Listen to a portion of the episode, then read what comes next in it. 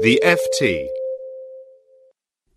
Hello, I'm James Blitz, FT leader writer. This is a special podcast which is looking at the political situation in the UK following the Conservative and Labour Party conferences that have been taking place over the last two weeks. We still have the Liberal Democrat conference to take place next week, but with a general election just eight months away, the political situation in the UK is getting pretty hot. With me in the studio is Michael Stott, the UK news editor, and on the line from Westminster, Kiran Stacey, our political correspondent. Michael, we've come to the end of a week which saw a, a, very tough and passionate speech by David Cameron, the UK Prime Minister, who's looking to get an absolute majority at the next general election it went down pretty well, didn't it? It was one of his most effective performances as leader for some time. That's right, James. It was well received by the party faithful and by the newspapers that support the Conservative Party. I think you saw in it very clearly laid out the Conservative strategy for the next election. They're going to go in very hard on their traditional ground of tax cuts and restrictions on welfare and immigration and they're going to attack Labour extremely hard on two things. Their leader, Ed Miliband, who came in for a lot of very harsh personal criticism from the Prime Minister and other speakers, and also on Labour's economic record. And the message will essentially be don't give the keys back to the people who crashed the car. Kiran, uh, in Westminster, David Cameron's speech was remarkable because it had two very big tax cut promises in it, did it not? Both a raising of the, the threshold for people on lower incomes uh, who pay tax, and also for people on higher incomes around between forty and fifty thousand. That was quite a remarkable promise by him, wasn't it? What, what was the effect and intention of that? That's right. David Cameron essentially threw the kitchen sink at his speech this week. We weren't expecting quite so much policy. I wonder whether he was actually expecting to put so much policy in. We were left wondering afterwards what more left does he have in his locker to be able to unveil before the election? The two quite costly tax promises. What more can he do?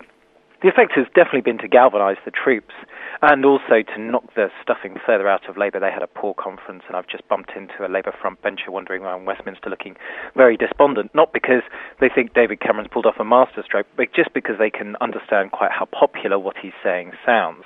The question really for the Tories is whether the fact that these are unfunded tax cuts starts to undermine their case to be the party of fiscal responsibility. That's something that we were arguing is a risk, certainly in the FT today, and I think that that might become more of a theme over the next few days. Michael, what do you think of that? Do you think that David Cameron and George Osborne have undermined the Conservatives' reputation for economic competence? I suppose they could afford to, couldn't they? Because they're so far ahead of Labour, so they could show a bit of leg, so to speak. But have they come up with a set of cuts which really are impractical and, and, and difficult to implement?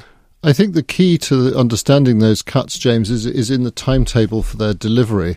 And the fine print, as always, contains a few surprises, not least among them the fact that these cuts are likely to be loaded towards the back end of the next Parliament and won't be fully implemented until 2020. So the 7.2 billion pound figure that you've seen as the cost of these cuts is only 7.2 billion pounds when they're fully implemented. The cost will be considerably less in the first years, which are the years when they hope to um, be concentrating still on reducing the deficit.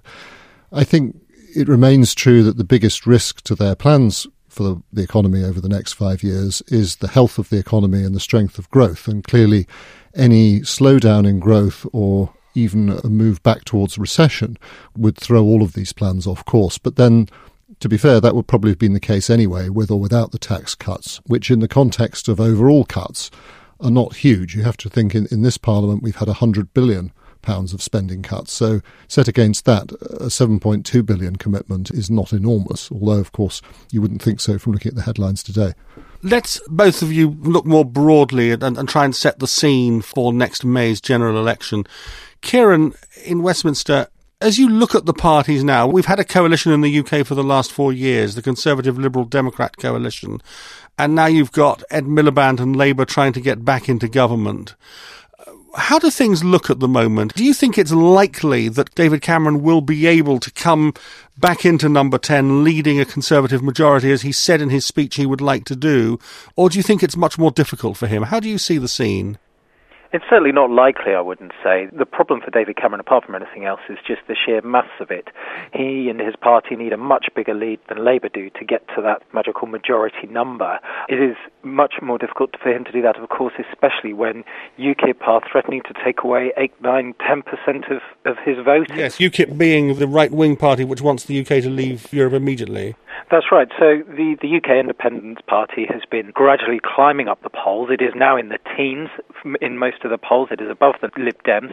Most people expect it to fall back down again. But the thing with UKIP voters this time around, they've had peaks before, but each time their supporters have gradually flaked off back to the Conservatives. This time around, they've built a much bigger coalition of voters, and these voters are telling us they're more likely to stay with the party. So if they were to get to 9 or 10%, it's going to be really, really difficult for David Cameron to win a majority, no matter how popular his message is on tax. Far easier for Ed Miliband, but again, the problem is Ed Miliband's struggling to get above about 34, 35% in, in the polls, and most people expect that to be eroded a bit as we get closer to the election day. Michael, it is an extraordinarily fragmented scene. I, don't think in my lifetime I've ever seen Britain going towards a general election with such fragmentation, with the right split on the one hand between the Conservatives and UKIP, with the centre left on the other hand, with a really rather lacklustre leader, and with the Liberal Democrats looking very weak indeed. Plus, you've got all sorts of things going on in Scotland, which are that the with Labour Party is is losing its support there to the SNP. How do you see it? I mean, we're very likely, aren't we, to be moving towards a hung parliament in 2015? Would you agree with that? I think that's true, James. It, it is an extraordinarily fragmented picture. We've only just got used to sort of three party politics and, and coalition politics. But I think we're now going to have to get used to something even more complicated after the next election when if you look at the arithmetic, you're facing a situation where neither of the two main parties is likely to win an overall majority, but it's also perfectly possible that even with the Liberal Democrats, who, let's not forget, are likely to lose at least half their seats, even with the Liberal Democrats, neither of them may be able to form an overall majority. And then you've got to start looking at either minority governments, ad hoc arrangements, or sort of backroom deals with the likes of um, the SNP or the Ulster parties which is going to make things uh, extraordinarily complicated for the next government. And I suppose one of the things, Michael, that, that's really happened in, in the last two weeks is that if Ed Miliband had put on a very strong performance at his conference, he might have boosted the possibility of Labour actually winning with an overall majority, because that is where politics was tending up till then. But he's rather flunked it, hasn't he? I think it was very surprising, shall we say, how um, badly that speech was received even by the delegates in the hall, some of his own MPs sat there rather stony faced without applauding. And the party faithful were really dismayed. I mean, it was a very important speech for him. It was a chance for him to show his credentials as a leader, to convince his own troops and rally them, and to convince the country to see him as a leader. And unfortunately, I think one has to say on all those counts, he failed. People did not file out of that hall believing that they were going to win an election.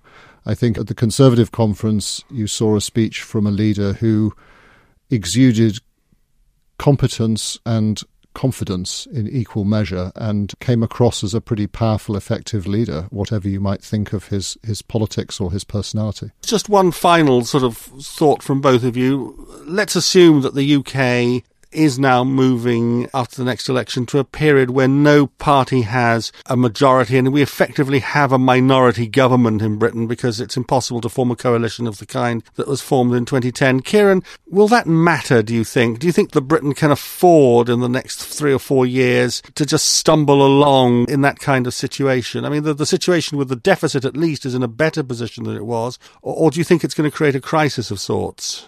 Well, I don't think it'll be an immediate crisis. It's not the same as 2010 when the mm. new government, or rather after the last election, the parties all got together and they, they were basically confronted with a situation where, in, unless they formed a new government within days, it could have been that the bond markets started punishing Britain and interest rates started rising very sharply. We're not in that position now. We do have more confidence out on the international debt markets. But if this situation goes on for several years, if we have something like we did in 1974, where you have more than one election in a very short space of time, you're going to end up with a real lack of direction for the country. And at a time when the recovery is still not entirely cemented, when other countries are climbing very quickly out of recession and, and posing a challenge to Britain, at a time when also there are multiple threats on the global stage, it would be very difficult basically not to have a government that can lead at all.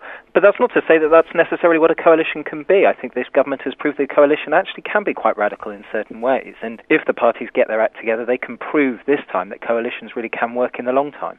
Michael, a last thought from you. How do you see it if we enter this period of unstable government in Britain in the next few years? I think one does have to remember the next government will face some quite difficult challenges.